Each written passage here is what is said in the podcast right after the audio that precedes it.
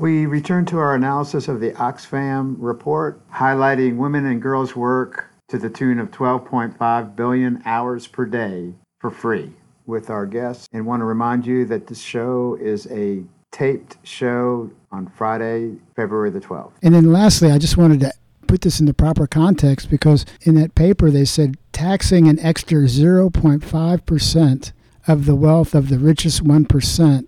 Um, if governments were to increase taxation on the wealthiest 1% for the next 10 years, that would be the equivalent to creating 117 million care jobs in education, health, and elderly care and other sectors. So I guess what I'm trying to get at is that there, it, this is the nature of oppression that you have you can have the economy growing where there's actually more wealth, but it's distributed in a way where there's actually more inequality, and the, Yep. and the result is just uh, is just horrific. But but anyhow, let, let- let me ask you, Amanda. But it was built to be that way. That's yeah. Go that's, ahead. Go ahead. That, that's intentional, right? I mean, it's not. I don't know that anyone's surprised by that, and this is what what I think is interesting about that is um, that we have seen. You know, we we we know it, right? And nothing changes. People are still married to this way, right? And then even you know even the folks who are ready to sort of um, flip the switch, right, are are even are still scared, and especially the people who are benefiting the least, right, Mhm. from this system, are really scared because they know that at least in the United States context, that if the ruling class is unhappy, what that means for them, Mhm. right, it's dangerous. Absolutely. Well, we're speaking with Kelly Coleman, and, and she has 18 years of equity and social justice community organizing experience. And I, wanted to turn attention to Amanda Amanda Hassel. You're you're with the City of Austin Equity Office, and you've also done a lot of work around immigration issues in the past as well. And so this is kind of the world environment that we're in, and kind of going from the world environment, which we were just talking about, and bringing it down into the micro kind of U.S., down to Texas, down to the Austin environment here. Your office is trying to do a lot of work around the issues of, of equity. Can you explain a little bit about the function of the uh, City of Austin Equity Office and the team that, that you're part of and what, uh, what you all are doing here in Austin, Texas? Yeah, and and first, before anything, I should really acknowledge that that Kelly is foundational to the equity office and was hired shortly after our supervisor Brion Oaks, the chief chief equity officer, was hired, and she was part of you know a group of largely women of color who who really pushed the city to help establish this office, and so thinking about women of color's labor. I Just wanted to bring that into the space too, and and and I've learned a lot from her. So I feel really fortunate that she's my colleague now, and and working for the city is a really interesting thing. Um, working for any sort of government, I think, is probably it's challenging for a lot of reasons, and I think one of them is because of how we have to our mind it- it's incongruent with how people on the ground think and and operate and work. And once you enter this like very bureaucratic system you start losing some of your humanity if you're not careful. And so a lot of what we try to do is to critically examine all of the like policies the practices procedures that the city has in place and, and we critically examine those to see where we're seeing the gaps in, in favorable outcomes, especially for people of color in Austin, because black folks and Latinx folks in Austin see greater wealth inequality with white folks than than found nationally. So um, a lot of folks think, you know, Austin is, is very progressive. You know, that that whole analogy they use about being the blue dot um, in a red state. But if you really start peeling back some of those layers, just you don't even have to go too far. You just peel back uh, one layer. You start uncovering first the the history that got us to where we're at now, and then also just how we perpetuate it, sometimes unknowingly, but it's just built into all of our institutions. So the equity office, I mean, at its creation, the charge was to, to develop an equity tool that every department within the city would then utilize and you know do some critical self-reflection and then develop eventually develop action plans with with actionable things that departments could implement within a year or two. Because we, we believe that incremental small changes will amount to eventually the transformation that we want to see. But you know, stuff works really, really slow in, in city government, and it's it's by design for in a lot of ways. But yeah, I just I wanted to make sure that it was clear that, that Kelly, even though she didn't talk about it yet, that she is foundational to the equity office with the city of Austin. Very good. And yeah, I can can relate about the slow movement of change, right? In fact, you know, when when is when is progress, you know, a lack of progress, you know? I think we keep uh, so many people will buy into the fact that these incremental changes are undeniable in some areas. And I'm thinking about just things like how we've talked before on this show about how slavery ended, but then through Jim Crow and then through modern mm-hmm. modern forms of discrimination. You still have oppression continuing, but in new forms, resulting in still having this second class citizenry status so you, mm-hmm. on the one hand, you can say, well, look, uh, we've got progress. So that is a, a very challenging thing. And, and, and, before we turn back to Kelly, I just wanted to ask if you would, Amanda, just for our audience, kind of share the distinguishing factors that distinguish equity and equality. I think those are important terms. And they are important concepts to differentiate if we are ever going to get to equality for all. Do you mind just taking a second? And differentiating the two? Sure, yeah, of course. You know, I think a lot of folks tend to use these terms interchangeably, but they really do mean very different things. And that's the other thing. We also have to acknowledge in this that equity has become a really trendy word. Right. And and so kind of digging into to the differences between both I think is really important and, and sort of normalizing this conversation around uh, systemic racism. And so, you know, I think equality is really about giving everybody the exact same resources, regardless of need or where they're starting from. And equity considers where folks are at and what they need to get where they want to be. Mm-hmm. And so that that sometimes means well, there's you know there's the consideration around the game of Monopoly.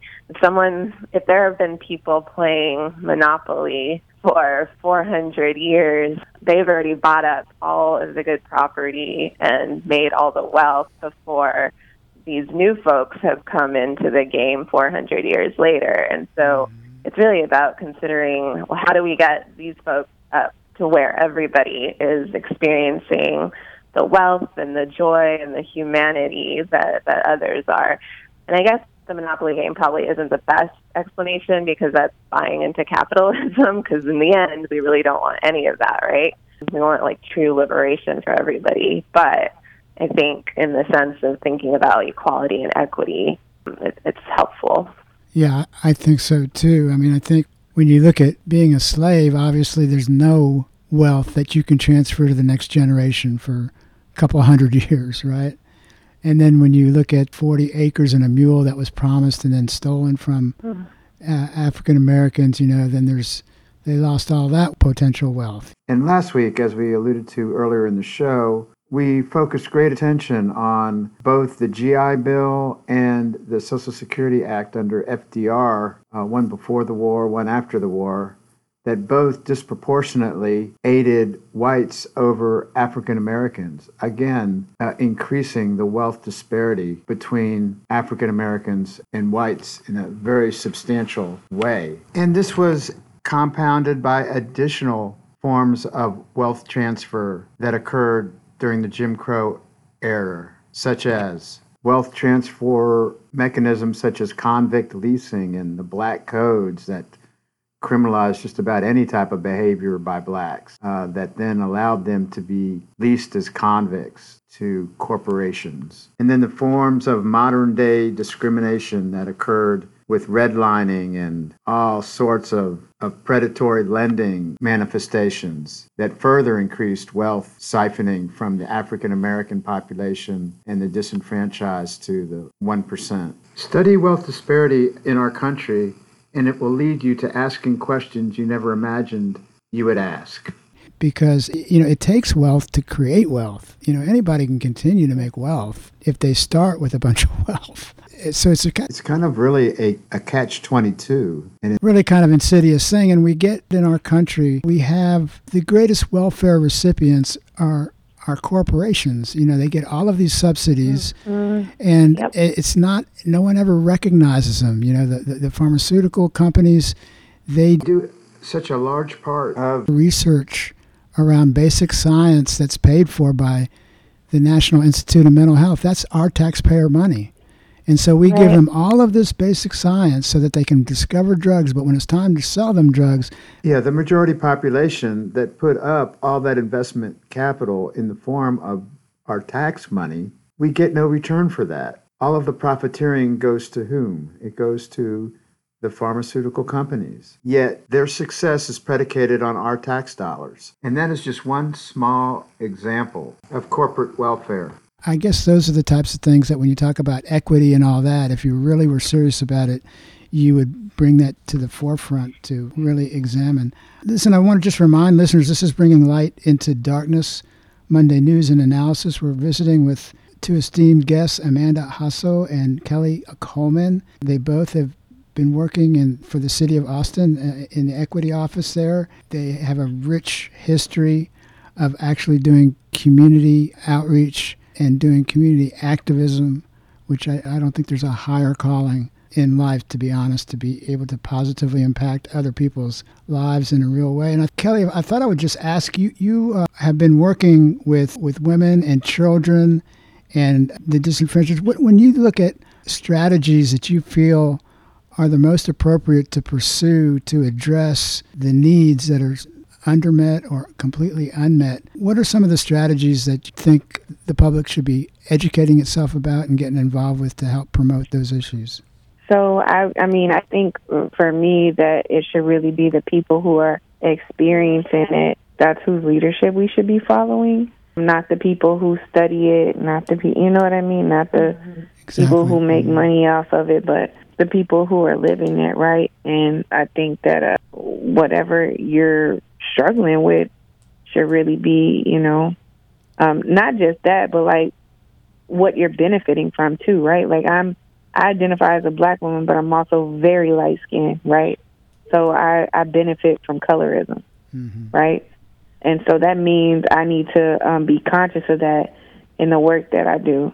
So that means that the way that I step into spaces, the way I orient myself, and the way that I work really needs to needs to re- reflect that, right? Like I need to be able to take risks maybe that other folks aren't can't take, mm-hmm. right? And and things like that. You know, I I think that you know if you're if you see injustice, you should you should try to learn more about it. I think something that I really appreciate Amanda for because she is an archivist and you know her work is around communications and history she's able to go back and find receipts of everything that that people think that we're we're way past, right? And then come to find out we're looking at documents that show, you know, that these things happened not that long ago, right? Uh, in the grand scheme of things, this country is really young, you know, and the majority of its time, people, my ancestors were enslaved, mm-hmm. right? Um, and did not have rights and were not seen as human. So I think that interrogating the history too to me is like is is one of the most important pieces. And also so that we know right? Like i don't th- i don't know that we would have um started mama sana if one we hadn't been being directly impacted ourselves by these systems. Two if we didn't or hadn't studied or understood some of the history of the work that has already happened right around this, like the the Black Panthers or the Young Lords, or the Brown Berets, even right, like the work here that those folks have done, the organizing here, and we wouldn't have been able. I mean, that it just you know we we have to be able to to acknowledge that and to and to know it because otherwise um, we'll keep you know making the same mistakes over and over again, right? And so it's always nice um, to learn from what other folks have have done. And I think we have some really amazing elders right here in this community who I learn from on a regular basis and who I have a lot of respect for that we learn from their work. You know what I'm saying? Mm-hmm. And those are the people that I think that should be being followed and listened to. Yeah. Amanda, what can you add to that kind of the path that you would really promote our listeners to be considering to address some of these problems that create yeah. the uh, the oppression that we're talking about? I, I would say, you know, to learn more so you can be involved, and you know, whether it's with Poder or whether it's you know at a at a local farm, whether it's with Mama Sana or Black Mamas ATX or whoever it's with, get to know the history of that organization and and the history of that issue and and go crazy, right? Yes, create, create some mayhem. Create some mayhem. Uh, w- w- what other groups that, that that that either of you may be aware of that are, are are worthy of really kind of paying attention to and doing real positive work in the community around these issues? Any other groups? You, um, you mentioned a couple. Of, uh, yeah, recently um, I've been paying a lot of attention to um, Black Trans Leadership Austin. Mm-hmm. I think that they're they're doing some really cool and interesting work around housing, and I appreciate them and their work.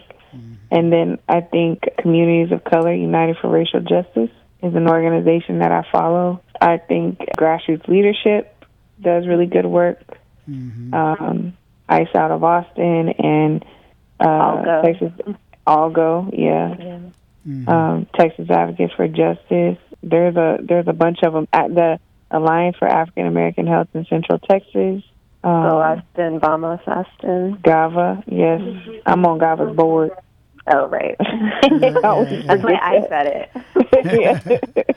There's a lot of organizations that are uh, awesome that are doing really, really good work for my white folks out there, Undoing White Supremacy Austin. Mm-hmm. I think does good work.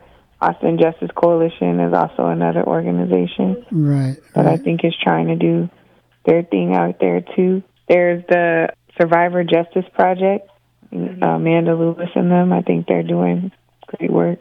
And also, there's so many mutual aid groups out there right now yes. too, especially you know with COVID nineteen exacerbating the disparities with people of color and just all of our unsheltered folks that we have right now that you know we're in a crisis. And i think even if we have a lot of problems as a city there are so many people on the ground actually you know confronting that um, and doing what they can uh, in in collectives that don't necessarily that aren't waiting for for the city to catch up you know very good. We should try to do that. We should try to maybe on the fifth Monday of you know sometimes we have five Mondays in a month, so we have five bringing light into darkness shows, and maybe we can create a fifth Monday where we bring in four of these groups and let them share the type of knowledge and experiences that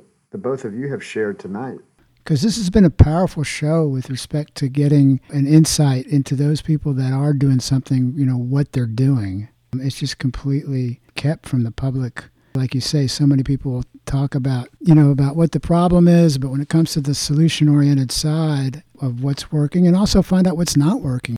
But, uh, you know, we are a community radio station, and if we really are serious about trying to promote uh, meeting the needs of the underserved, I think your point, Kelly, is very well taken that the people that would know most about that are the underserved, and we need to uh, we need to hear those voices. Anyhow, we have just a couple of minutes left. It's gone so quickly, but let me ask Amanda, how would you sum up kind of some take home messages or, or things that you think are important for people to consider? And uh, then we'll ask Kelly the same question.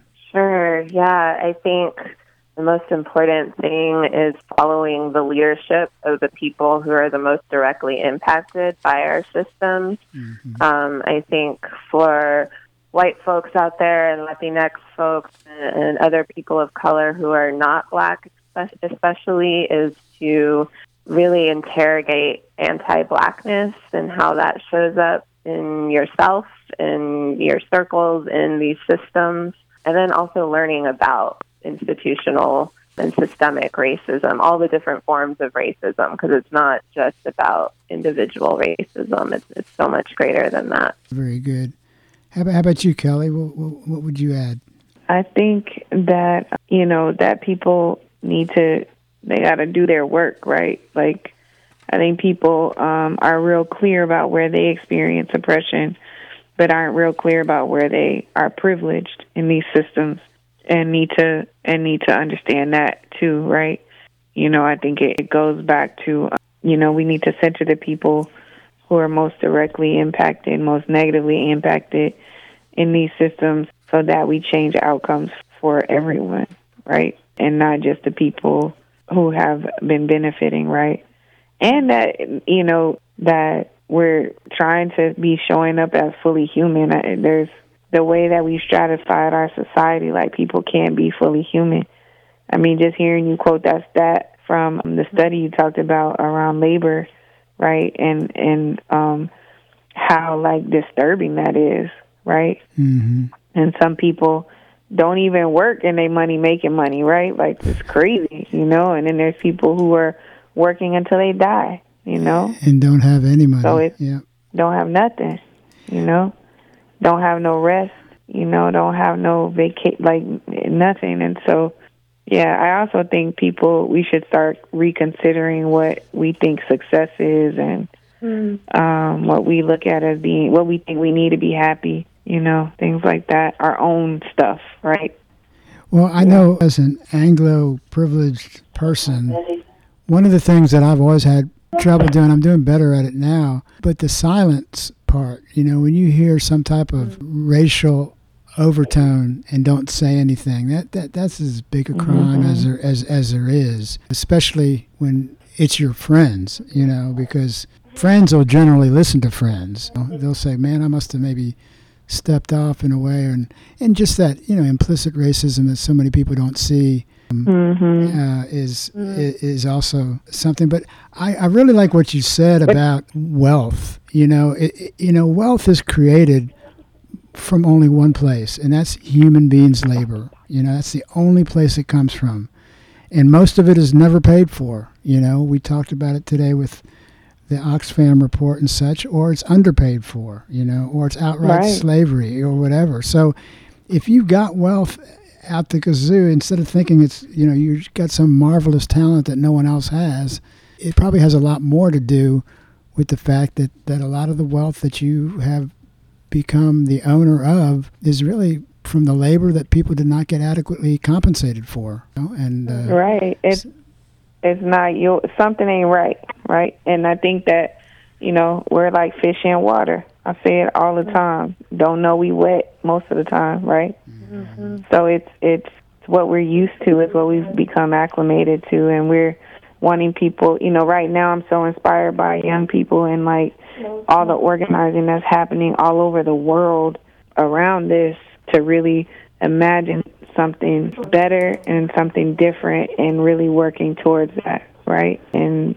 for me that's what I'm what brings me hope is that it doesn't have to be this way, right? And and we can absolutely change it. Radical hope. Radical hope yeah. and, and I can't tell you how honored it's been to talk to two community activists people that are actually out there doing something about the problem.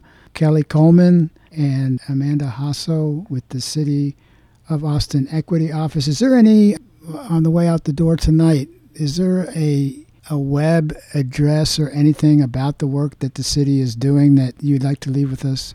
Yeah, we have a dashboard on our City of Austin Equity Office webpage. It can be a little difficult to nav- navigate, but it's austintexas.gov, G-O-V, slash department slash equity dash office.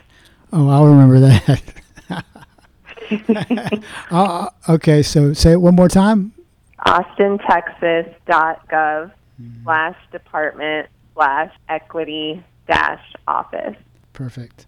All right, my friends, thank you so much for your work, for your time tonight, and we're out of time. So um, we'll look forward to seeing everybody next week. Bringing Light into Darkness We'll be back next week at the same time, and, and we uh, appreciate you uh, uh, passing on this information and starting your own journey into trying to understand what we can do to uh, serve the overwhelming majority of the world's population that, uh, through no fault of their own, are having huge problems making ends meet.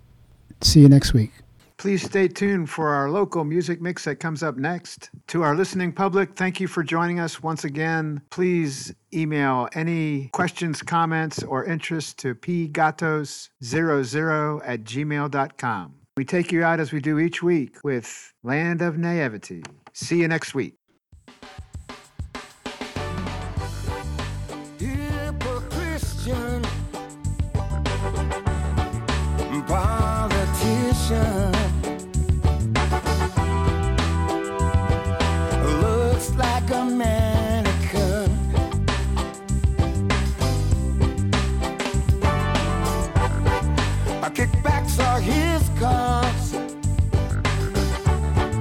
He breaks all his own laws.